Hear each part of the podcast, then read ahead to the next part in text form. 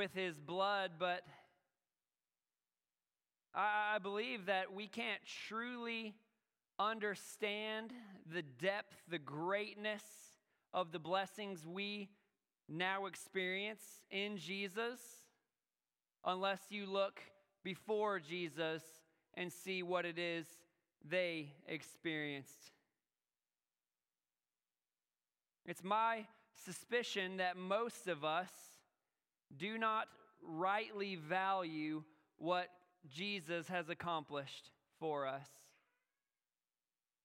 That we don't treasure every moment of every day what Jesus purchased with his blood. And, and I'll just confess to you that, that this week, as I studied chapter 24 of Exodus, I've realized that I am one of those who does not rightly appreciate and treasure what Jesus has done. And so I think this will be an important study today to see the contrast, the greater glory of what Jesus has done, even as compared to a still wonderful covenant from God in this Mosaic covenant. So that's what we want to have happen in our hearts today. That's what we want uh, God to do as we study His Word diligently and apply it in our lives. So let's pray to that end. Father God, we are so prone to take for granted the blessings in our lives. Most of all, we are prone to take your saving grace, purchased and applied through Christ Jesus, for granted. We don't recognize what an amazing experience of redemption we possess each day if we have trusted in Christ Jesus. And so, Lord, we lack awe, we lack worship, we lack gratitude, and we lack lives that are willing to sacrifice the trivial comforts in order to experience the greater blessings of knowing, loving, worshiping, and serving you, God. May it not be so. May you use your word and your spirit to enrich our minds and enliven our hearts in worship to you. I pray this in Jesus' name. Amen. So, Exodus 24, if you've been with us over the past few months, you know that in the book of Exodus so far, God has rescued Israel from their slavery in Egypt. He's been guiding them through the wilderness, and He has led them to a mountain called Sinai. There, God told Moses that He wanted to enter into a covenant with Israel if the Israelites would obey the covenant, he would be their God and they would be his blessed people. At this point, again in Exodus 24, God has already given the terms of the Mosaic covenant or the Sinai covenant, whatever you'd like to call it. And that has been in the form of what we know as the Ten Commandments, followed by the law of Moses. And that spanned chapters 20 through 23. But these commandments and laws are to dictate every aspect of Israel's moral, civil, and religious lives. So, really, everything about them. And God has given that covenant. So, the only thing that is left to do is for the covenant to be accepted and enacted. God's, God's given them the covenant terms, but the covenant has yet to begin or to be applied, if you will. So, this is exactly what we're going to see happen in chapter 24. This is kind of the culmination of, you know, God coming down on, on Sinai and speaking from the, the mountain and giving them the Ten Commandments. Then Moses going and God giving him the rest of the law. And so this is what we see. We'll actually pick up first in verse 3, but before that, I'll just kind of give you a heading to follow along with me. This is the beginning of the covenant. There needs to be an official acceptance and application or, or ceremony uh, for this covenant to begin to be applied to them. So, this will be the beginning of the covenant that we'll read uh, in verses 3 through 8. So, verses 3 through 8, it says, Moses came down. Here, sorry, Moses came, that's came from Mount Sinai, and told the people all the words of the Lord and all the rules. And all the people answered with one voice and said, All the words that the Lord has spoken, we will do. And Moses wrote down all the words of the Lord. He rose early in the morning and built an altar at the foot of the mountain and 12 pillars according to the 12 tribes of Israel. And he sent young men of the people of Israel who offered burnt offerings and sacrificed peace offerings of oxen to the Lord. And Moses took half of the blood and put it in basins, and half of the blood he threw against the altar. Then he took, he took the book of the covenant and read it in the hearing of the people. And they said, All that the Lord has spoken, we will do, and we will be obedient. And Moses took the blood and threw it on the people and said, Behold, the blood of the covenant that the Lord has made with you in accordance with all these words. That's God's word showing us how this Mosaic covenant was applied. This is the, the inauguration ceremony of the Mosaic covenant being uh, active between God and the nation of Israel. And so, just to kind of recount what we just saw there, uh, the way I think of it, Moses comes down uh, from the mountain with, with all these words, all these you know, commandments and laws, and he, he recites them. He just audibly recites them to the people, and they all agree with one voice. All that the Lord has said, we will do.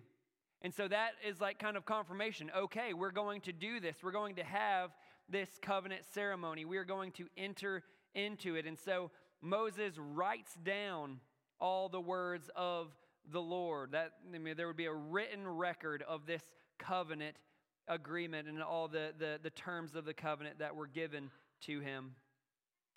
And then Moses prepares for the covenant ceremony, and it says, He rose early and built an altar at the foot of the mountain.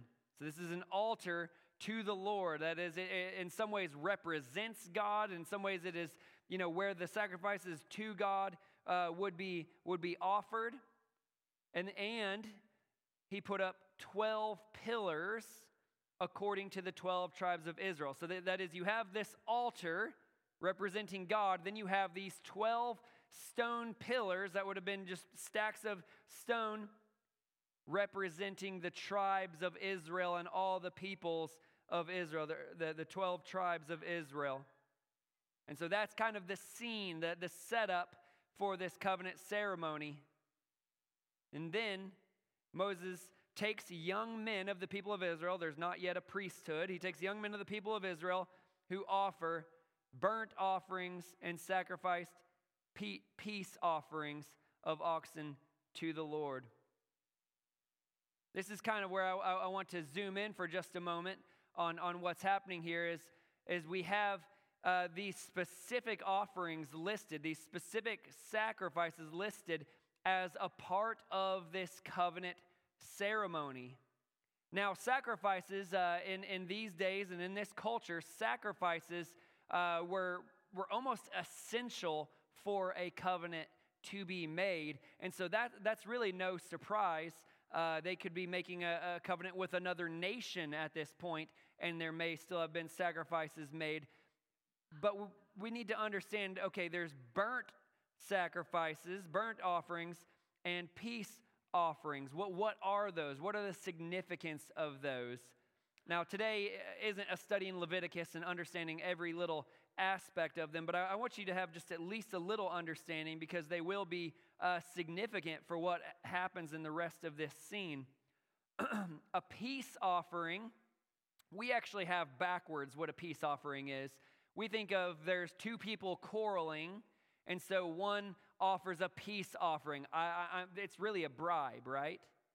Uh, you know, you, you've hurt someone. you, have you've, you've hurt your spouse, and so you, you, go pick up some flowers. I mean, what are you trying to do? You know, you, you try, please. Now, I don't want to call that a bribe, guys, but anyways, um, that, that's kind of how we think of it. But that's not the biblical meaning of a peace offering and the way God describes it. And you can read about this uh, elsewhere in Leviticus and, and, things like that. But a peace offering uh, could actually be maybe better called a thanks offering, an offering of thanksgiving.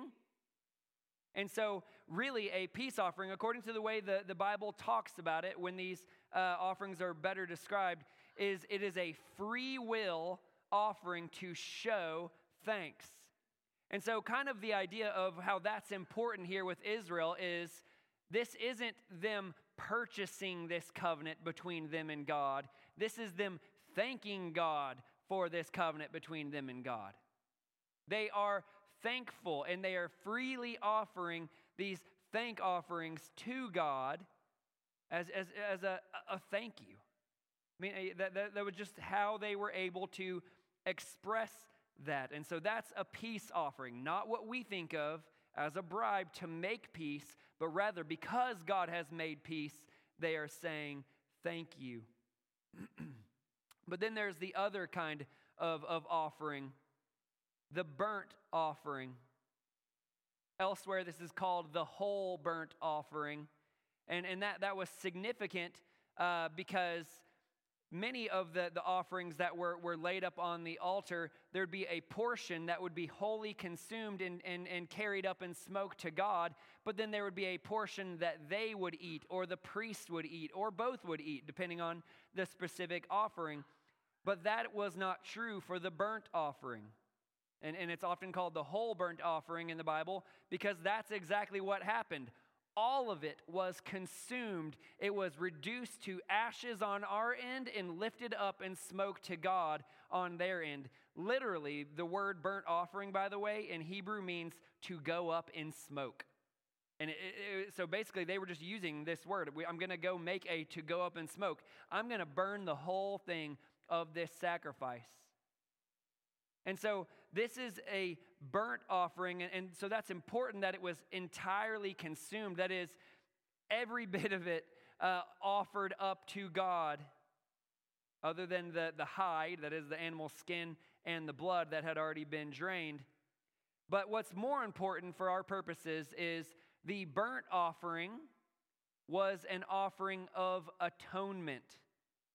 Okay? You, uh, atonement means uh, to seek forgiveness, to seek a, a, a covering for sin. And so this is Israel recognizing that God is holy and they are not, that God is perfect and they are sinful and flawed. That is what a burnt offering is is there is this disparity between the perfect holiness of God and their sinfulness and so for them to come together in this sort of covenant relationship there must be a covering for sin. There must be a covering for sin and that is what the burnt offering is. An animal God had provided uh, th- this, this means, by the way. God had provided that there could be a substitute, that the death they deserve because of their sin, the animal would experience. Their blood that should be shed because of their sin in God's presence, the animal would shed in their place. And that is a burnt offering. If you're interested in the different sacrifices this is different from the Passover uh, lamb in that the Passover lamb definitely was a, a, a, um, a sacrifice of atonement, a, a, plea to God to, to cover their sins uh, by this substitute. Uh, but the, the only difference between the Passover lamb is number one, it was only done once a year, whereas the burnt offering was done every single day. And then uh, again on special days, Sabbaths, feasts, and things like that so it was done much more often or more regularly. Uh, but the Passover lamb, they did share. They, they, they, it was not a whole burnt offering. They would eat some of the lamb. Um, and so those are kind of the differences there. But it is a sacrifice of atonement that has been offered up to God. And so again, you, you, you have the scene here. This is not just Moses doing this. You have this altar representing God, then you have these 12 pillars representing the 12 tribes of Israel.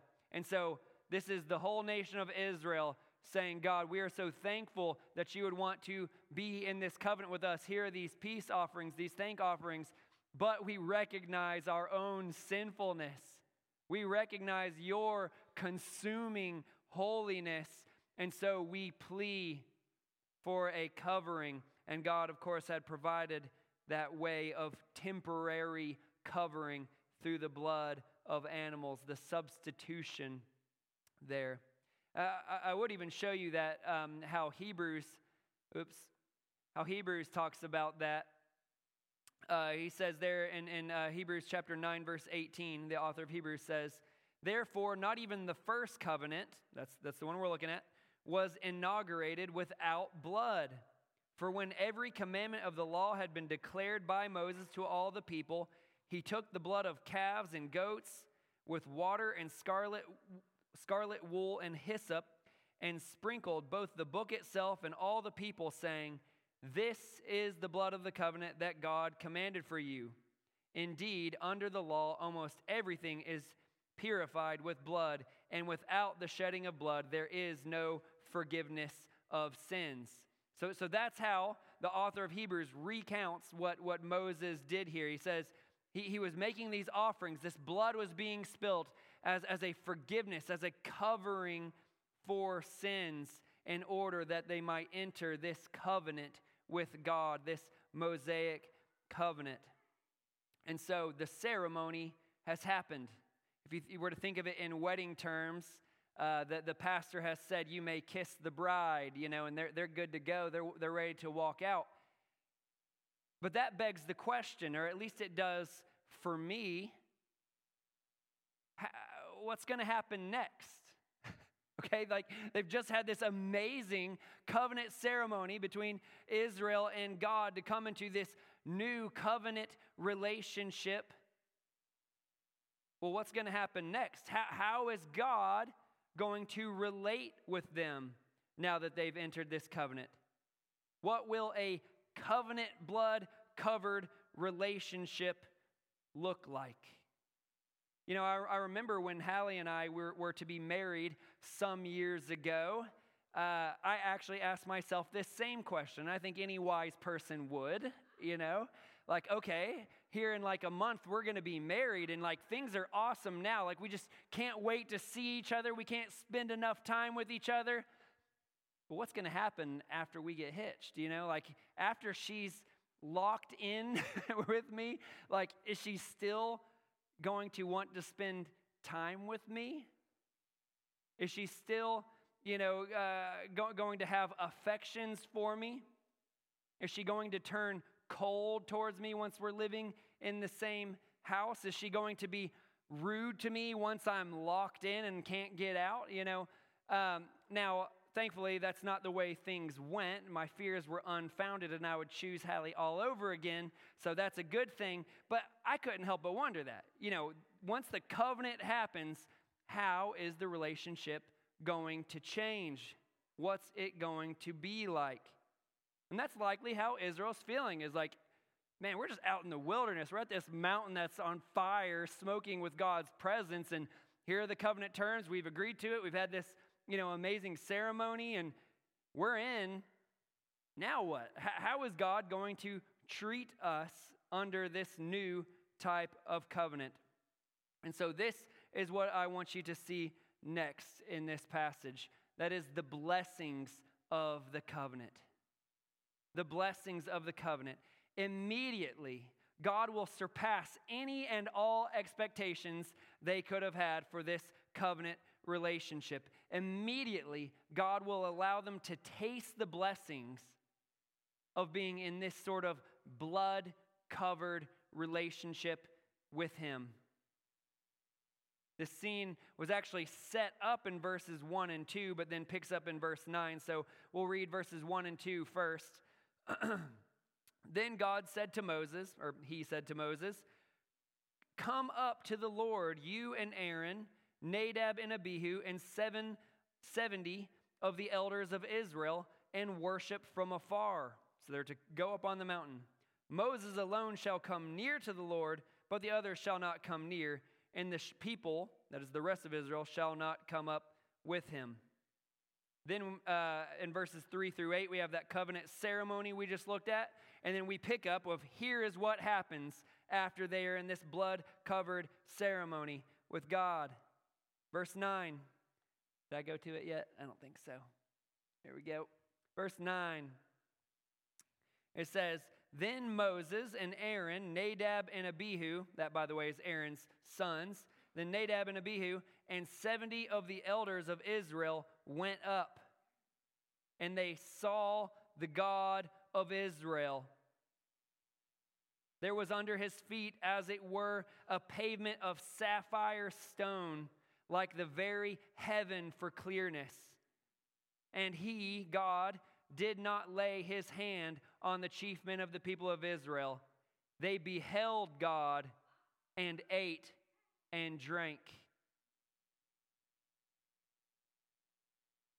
That all happened really fast. I, like if you're just reading through Exodus 24, it would be so simple to skim through that and, and just not even let it register how amazing this is. I mean, if you can find a comparison with this moment in the Old Testament, I would like to hear it. This is no doubt a mountaintop, if not the apex of the Old Testament. Look, look at what happens. God comes into this blood covered covenant with them. God allows them to go up on the mountain. Why is that significant? Um, I, have got this uh, up there on the screen if you want to read with me. Uh, Exodus 19. So, this is before God is giving the Ten Commandments, before he gives the rest of the law. God has come down on Sinai, and this is what he tells Moses. He says, You shall set limits for the people all around, that is, all around the mountain, saying, Take care not to go up into the mountain or touch the edge of it. Whoever touches the mountain shall be put to death. And if we think God wasn't serious about that warning, we see in verse 24 and 25, Moses has already gone down and told the people. He's already set the limits. Moses returns back up, and this is what God says to him, verse 24. And the Lord said to him, Go down and come up again, bringing Aaron with you. But do not let the priests and the people break through to come up to the Lord, lest I break out against them. So Moses went down to the people and told them. So God's already warned him if anyone so much as crosses the barriers you set up at the bottom of the mountain, they will die. So Moses goes down, tells the people they set barriers up, and there's actually a, a three day consecration that happens in between. But then Moses goes uh, back up, and, and God sends him back down again and says, You remember that rule about not coming up on the mountain while I'm here? Go tell them again, lest I break out against them. God is so holy, so righteous, that if any of these sinful people so much as cross a line, they will die by God's holy wrath. That was the warning. That is the relationship uh, ethos that they are operating in. Not, not exactly a warm and fuzzy relationship uh, at this point, but God is, is making a very real point. I am holy. You are not. You will be consumed by my holy fire if you cross that line into my dwelling. This Mount Sinai for this period uh, was God's dwelling here on earth. So you have this warning of death God gives the commandments, God gives the law. Then there is this blood covered ceremony, covenant ceremony. And there's a twist in the story, like something that we just wouldn't expect. And so I want to move through these uh, rather quickly. But verse 9 Then Moses and Aaron, Nadab and Abihu, and 70 of the elders of Israel went up So you now have 70 uh, something people, you know, a total of 74 people. M- Moses and Aaron had already been allowed earlier, but now Nadab and Abihu, Aaron's sons, and 70 of the elders of Israel. 70 is an important number. It's a number of completion. They, they fully represent the nation of Israel. That's, that's the idea behind the 70 elders. They are complete representatives of the nation of Israel. They enter God's earthly dwelling. God invites them in, they enter God's dwelling. They went up. Then it says, next in verse 10, and they saw the God of Israel. Again, this does not happen often in the Bible. like they they go up into his dwelling where they you know they're they're scared. You know what's going to happen? We're on this mountain, and they see the God of Israel. It is quite literally as though heaven has come down and pulled back the curtain for them. You say, why do you say that? Look at the pavement. Literally, the only thing that's described, by the way, is the pavement, which I think just tells you of the, the overwhelming glory of looking at God that they could only really look at the pavement. I mean, you walk out uh, outside on a bright sunny day after you've been sitting in a dark room, or maybe you saw a movie, you know, you're in that dark theater, and you walk out into the sun and you say, Whoa, and you're just kind of looking down at the ground. That's what's happening here. So it describes the pavement, and it is as sapphire stone. Sapphire is a blue crystal, um, you might say.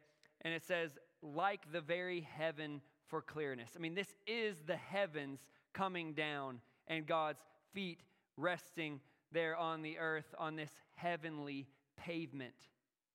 God allows them not only to enter his dwelling, right, into his house, if you will, there on Mount Sinai, but then God comes into the room. Granted, God's on the other side of the room because they weren't allowed to go near to him like uh, Moses was, but God does enter the room. This is unbelievable for Israel. And by the way, this is a very difficult text because uh, later in Exodus 33, verse 20, it, will say, No one can see God's face and live.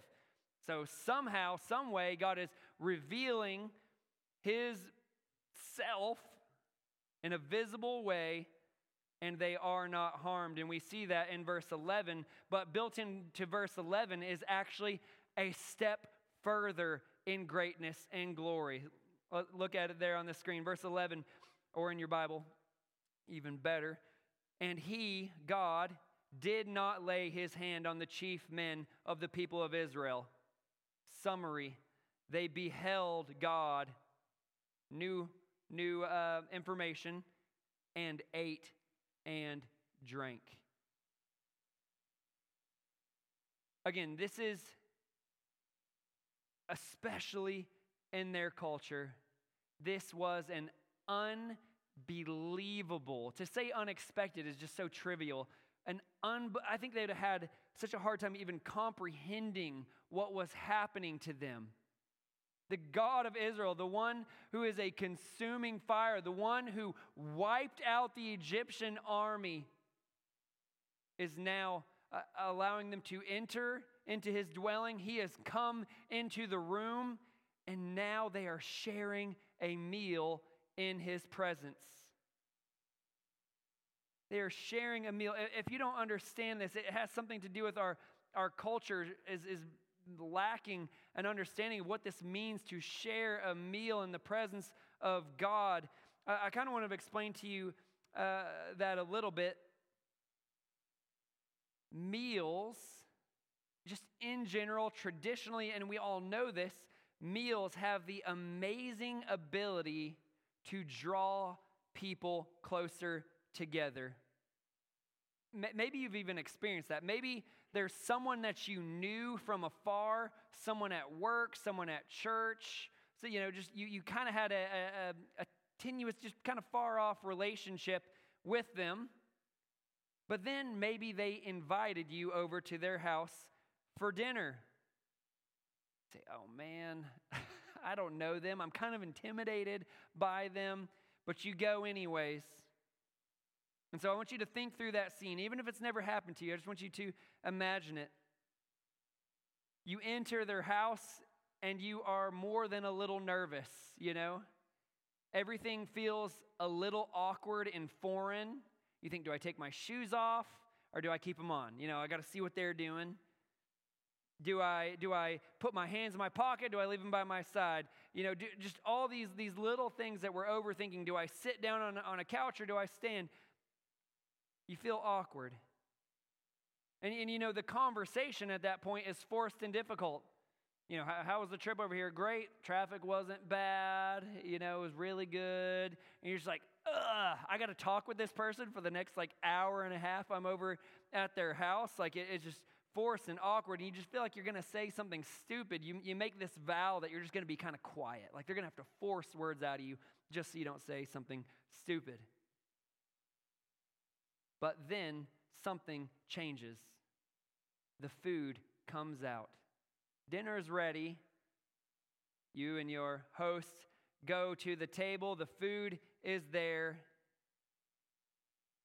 And without even noticing it, the tone shifts. Like uh, you won't say, okay, now all of a sudden we're relaxed. But, but it, doesn't take long, but it, it happens. The tone sh- shifts at, at, at, the dinner table around a, round of a meal, sharing a meal. It has the ability to, to make the situation not only less awkward, but to, to give you a sense of comfort and to draw you out and, and, and to, to, to let them in to your life. The tension eases, the conversation starts to flow more easily as you tell stories, as you tell jokes, as you recount, you know, parts of your life and they recount parts of theirs and you know, you realize things you have in common and differences and just all these things. You laugh, you cry, you share life with that person around a meal. When you leave, maybe on the drive home, you realize, huh, I think completely differently about that person and our relationship than I did on the drive here. And the next time you see them, there's just this mutual understanding that we know each other, we have a relationship that did not exist before. This happens around a meal. Again, I tried to explain that to you because in, in this ancient culture, Eastern culture, that would have just been the norm. That's what you did uh, in order to establish relationships was to invite them into a meal because they knew this principle.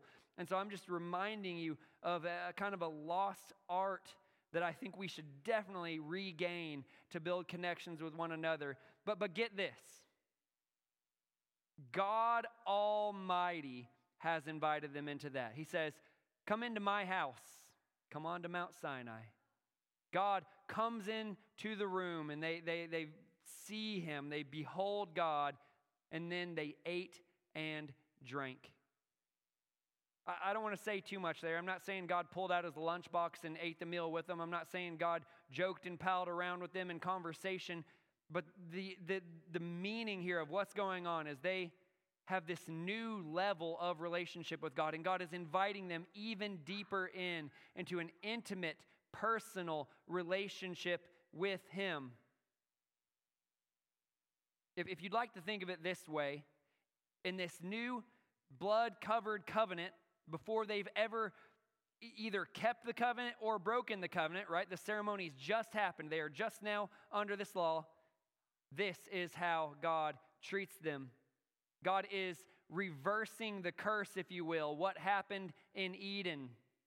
Right? Garden of Eden, uh, Adam and Eve were, were able to be in God's presence. They were able to walk and talk with God, but all that was lost because of the separation sin causes.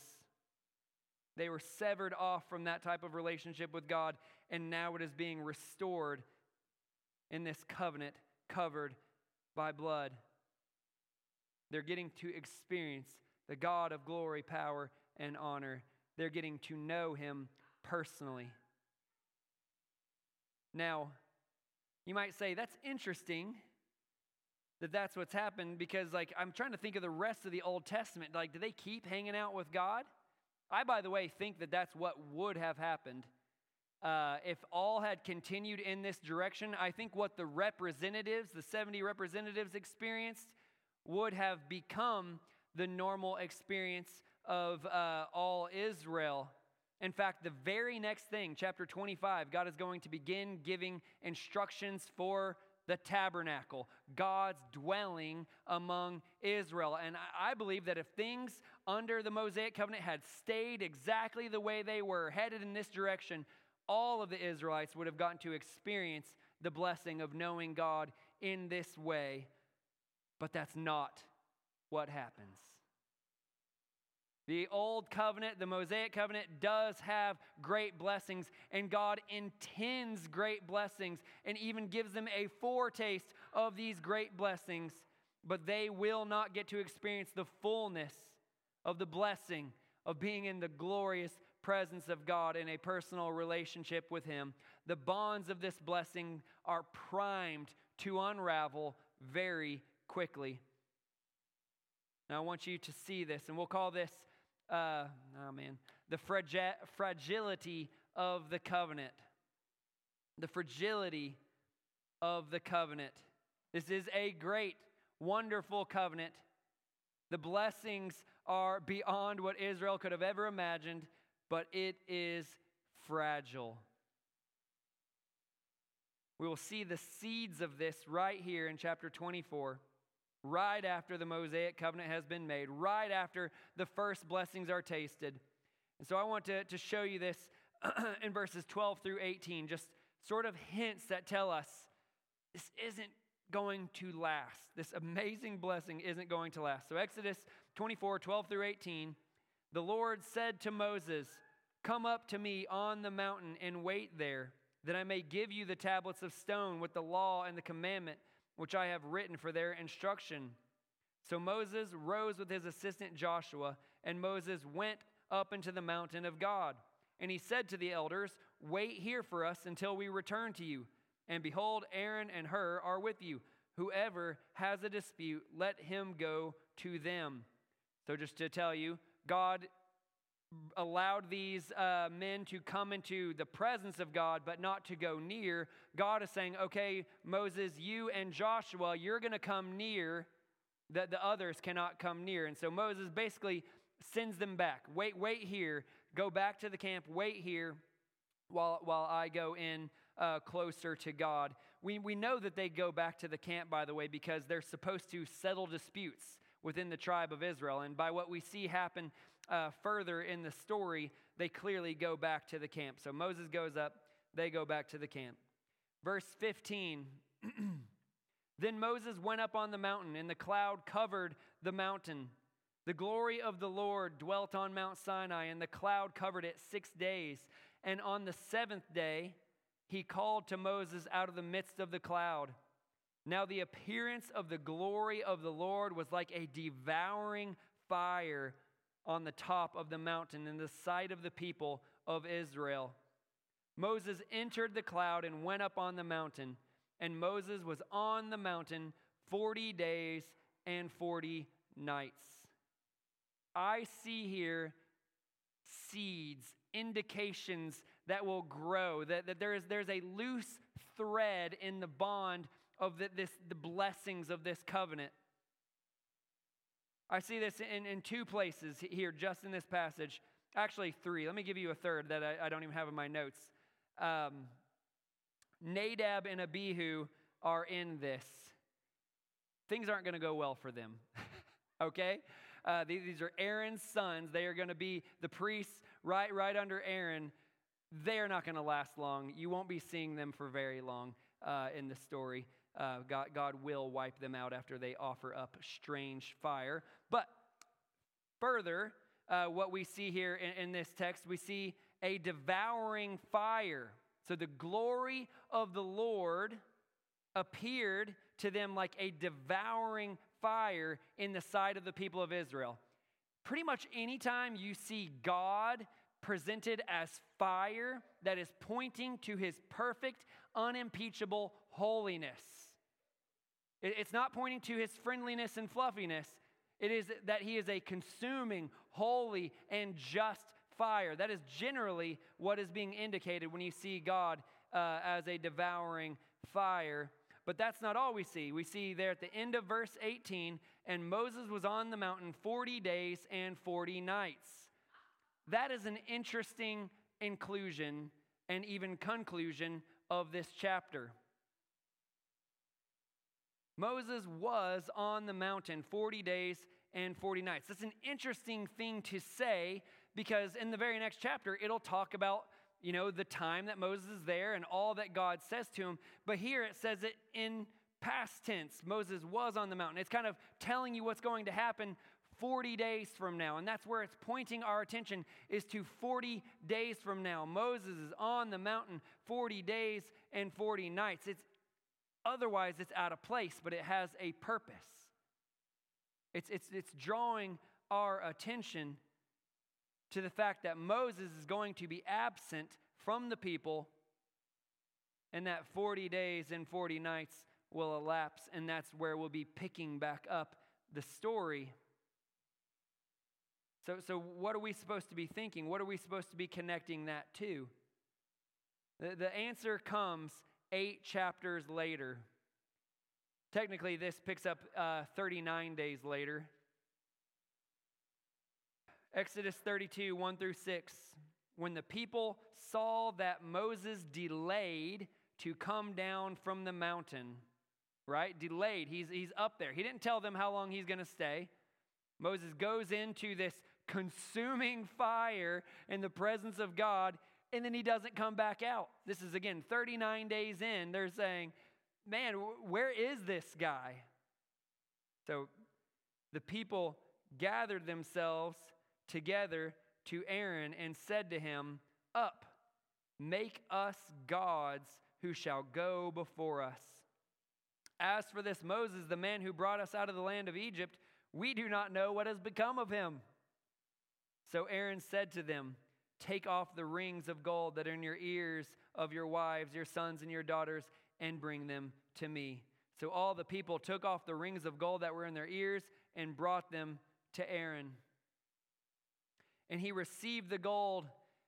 He received the gold from their hand and fashioned it with a graving tool and made a golden calf.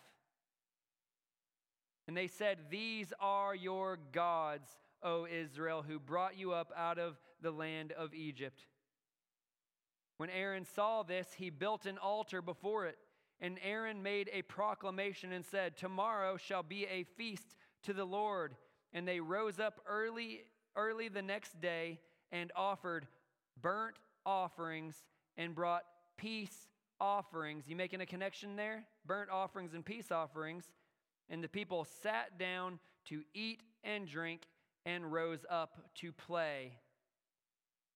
I, I can't go into all the details here, but what just happened? Moses is still on the mountain, you know, right after this covenant ceremony, this amazing foretaste of the blessings of this covenant. But there's a problem with this covenant. There's something that makes this covenant very fragile. It was a conditional covenant. If you keep my commandments, if you are careful to obey all that I have commanded you, then I will bless you in these ways. There is no question about it. This Mosaic covenant was conditioned upon the people's obedience to the covenant. And what have they done just 40 days later? On the 39th day, they have uh, Aaron make a golden calf for them. And Aaron says, These are your gods, O Israel. And on the 40th day, the day Moses will come back, they offer burnt offerings and peace offerings to this idol. And the people sat down to eat, drink, and rose up to play, which is a euphemism, by the way, for great immorality uh, and perversion. That rose up to play thing is a, a Hebrewism um, for, for immorality.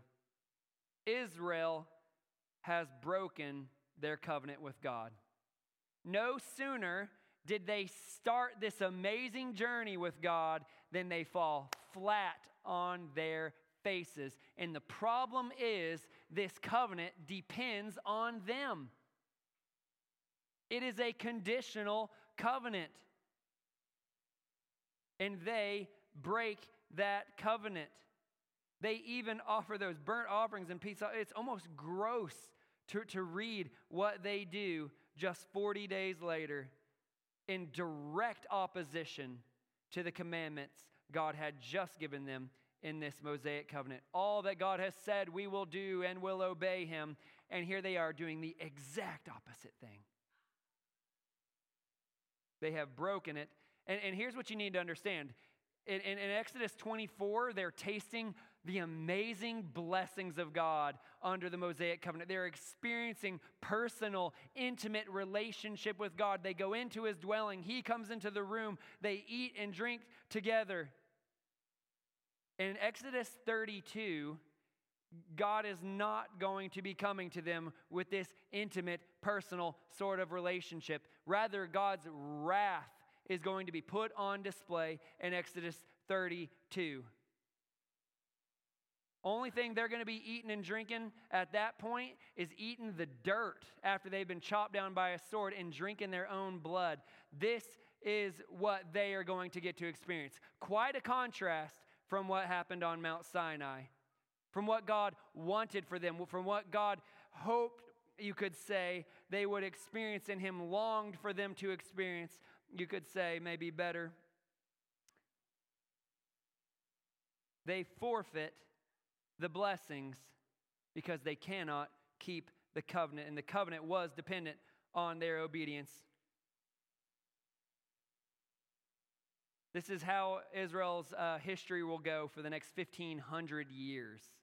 I mean, before Jesus comes, this is how the covenant will go. They'll, they'll, they'll be uh, punished for their disobedience to God's covenant. Then they may be restored to obedience for a short period and they, they begin to experience the blessings of God in, in part again. But no sooner do they do that than they fall right back into breaking this covenant. It is fragile. The blessings are great, but the requirements are too great for the people to keep because of their sinful hearts. But, but within this, I, I want us to understand where we stand today. Today, we are going to come to the Lord's table together here just in a little bit, to this communion table. And, and what's interesting is this is a covenant celebration meal, okay? Just like when the elders went up on the mountain there in celebration of the covenant they've just made, uh, with God that God has made with them, and then they eat and drink in the presence of God. That was a covenant celebration meal. This is a covenant celebration meal. But the celebration of a far greater, infinitely superior covenant. And that is the beauty of what we experience today. And I want to show you this connection uh, very, very quickly. I know I don't have much time. Exodus 24, verse 8 we, we read this in the ceremony. And Moses took the blood and threw it on the people and said, Behold, the blood of the covenant that the Lord has made with you in accordance with all these words. But then we fast forward 1,500 years to what we now call the Last Supper. That, by the way, is why I called this sermon the First Supper. At the Last Supper, Jesus takes his disciples to an upper room. They are there to eat the Passover meal together, the, the, the, Passover celebration meal. And this is what it says, verse 26 of Matthew 26. Now, as they were eating, Jesus took bread and after blessing it, broke it and gave it to the disciples and said, Take, eat, this is my body. This is where things get even better. Verse 27 And he took a cup, and when he had given thanks, he gave it to them, saying, Drink of it, all of you, for this is my blood of the covenant, which is poured out for many for the forgiveness of sins. Do you see what Jesus did? Jesus is quoting Moses, but you might say he's misquoting Moses. He's made a slight alteration. Instead of it being the blood of the covenant, from, from sheep and from oxen, from, from all these things, that their blood was spilled as a substitute. Now it is my blood of the covenant, which is poured out for many for the forgiveness of sins. And this Last Supper is but the, the, the trigger for the rest of the things. Judas will go out, Jesus will be betrayed, and the rest is history, as they say. Good Friday, Jesus is uh, put on a mock trial, then his blood is spilled on, that, uh, on the cross. He dies. And he, Jesus says, This is my blood of the covenant. By the way, in 1 Corinthians 11 25, uh, Paul's recounting this same uh, scene, and he says it this way. He's explaining it. He says, In the same way, also, Jesus took the cup after supper, saying, This cup is the new covenant in my blood. And so Jesus was giving a covenant celebration meal. But it was not the old covenant celebrating it as they had been, it is the new covenant in his blood. And I just want to list for you why this is so much better. What is so much greater about this new covenant blood? Why was it so much more precious? First, Jesus was a greater covenant mediator. Jesus was a greater covenant mediator. I don't remember exactly how I've worded that in your notes. The new covenant brings a greater covenant mediator. There you go. I want you to remember that in this story, Moses won't even make it into the promised land. Because of Moses, Israel's mediator, because of his own disobedience to God, he's going to die before the people enter but Jesus, on the other hand, has gone ahead into the promised land before us. I go to prepare a place for you, Jesus says. We got a better mediator, and he always is standing there before God making intercession. We could go on for way too long about this greater covenant mediator we have in Christ. But in addition to that, Jesus was a greater sacrifice. The new covenant brings a far greater, infinitely superior, and I mean infinitely superior sacrifice to that of goats and lambs and any other animal. Those could only cover sins, but the blood of Jesus forgives sins. He was a sinless human and divine substitute who shed his blood, gave his life for us. Jesus doesn't just cover, he washes clean past, present, future. Israel had their sins covered right in the ceremony and they're able to enter into God's presence. We have a covenant that lasts forever. The moment they sinned, that ability was lost and they had to make another sacrifice and another sacrifice and another sacrifice. Jesus is that greater, perfect sacrifice. In addition, the new covenant brings greater conditions, namely being unconditional other than by faith, right? The old covenant, you must do these things. If you obey, then I will bless you in these ways. But in Jesus, in the new covenant, he says, it's not about what you do, but what I have done. Eh, the, the, sins you have committed, I cover and will continue to cover. The righteousness you need is mine, and I give it to you. The only condition, the only condition to have the blood applied to you, to be in this covenant and to be kept by this covenant, is faith in Jesus and what he has accomplished. We are saved by grace through faith. This is a far greater condition because we don't fear blessed assurance, right? I mean, this is Jesus. They did not have that sort of blessed assurance under the old covenant. Next, the new covenant brings greater results. This new covenant, covered by the blood of Jesus, brings greater results. What I mean by that is, under the old covenant, Israel was trying to obey the covenant, but they still had their old sinful hearts, right? But under the new covenant, the result of being covered by the blood of Jesus is not just entrance into the covenant, but being conformed to the covenant, being conformed to God's law at the heart level. Yes, we still struggle with sin, but just as much as they couldn't help but sin, we can't help but pursue righteousness because our hearts have been changed and we have been given the indwelling Holy Spirit of Jesus, purchased by his blood. That is the new covenant in Jesus' blood. Finally, and lastly, we have greater blessings. Whatever greatness you want to say about what happened to the, the elders of Israel on Mount Sinai, each and every one of us who have had the blood of Jesus applied to us by faith has access every moment of every day to far greater blessings, far greater experiences of the presence of God. You remember Hebrews, we are encouraged to boldly enter God's presence in the throne room of grace that we may receive grace. We, we boldly go into God's dwelling. They're, they're shaken. We are to boldly go in. Through Jesus, we are encouraged to build an intimate and personal relationship with our Father who art in heaven. We, we, we talk with Him, we pray with Him, we, we know that He cares for us, we relate to Him. And we get to experience God in His presence, this blessing, the, the, the, the, relational intimacy of a meal together. We can experience that not just at the celebration, but each and every day. Not just at the covenant celebration, but each and every day. Because again, we, we have the Holy Spirit in us, we have God continually with us. It's not that we go into his presence, but that he is in our presence continually. All we have to do is acknowledge him.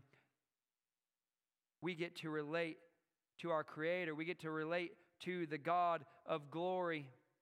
We are in, locked into this sure covenant through the blood of Jesus that cleanses us of sin, that changes our hearts, and that changes our lives to be ones that experience God and all that He is. And so, with this in mind, I want to turn to the, to the communion today. I want to ask first Has the blood been applied to you? Moses spread the blood on all of Israel, whether or not they liked it. I bet some did not, by the way. But for us, we, we all have to make that individual decision Am I going to allow God to apply the blood of Jesus, the covenant blood, to my life? Am I going to let Him cleanse me of sin? Am I going to let Him forgive me? Am I going to let Him make me new? Am I going to let Him bring me into the blessings of this new covenant? If you have not done that today, I, I, I just urge you to, to enter this one and only covenant of salvation that God offers today. That you trust in Jesus, His substitutionary, sin bearing, sin defeating work on the cross and in the resurrection. Trust in Him, and you enter this new amazing covenant. I would also say for those of us who are already in this covenant, let us not forget the grace. Let us not forget the blessings that we really can be experiencing. I'm not saying we experience God perfectly, but we should at least in part continually pursue experiencing more and more of God in His fullness. Are you doing that? Are you pursuing God or are you living like He doesn't matter? Are you, are, are you acting like God is just some guy up in the sky or that, that, that He's in your heart? That He wants to know you, that He wants to commune with you. This is what Jesus has purchased for us. And so I invite you now, after this prayer, to, to come and, and, and get the elements uh, when you're ready, and then we will all partake together. But I do want to encourage you to celebrate the covenant with me. This is an amazing covenant that we get to celebrate, not just now, but each and every day, but very much in a special way here together. So let's pray. Father God, I pray that today we would partake of this Lord's Supper in a way we never have before, in a way that acknowledges how precious is the broken body and the shed blood of Christ Jesus, how precious is this new covenant He has brought us into, and how precious are the blessings that we should get to experience in you each day your presence, a personal relationship with you, and a changed life. God, I pray that you would help us to do this in the name of Jesus. Amen. You can come up and, and get the elements when you're ready.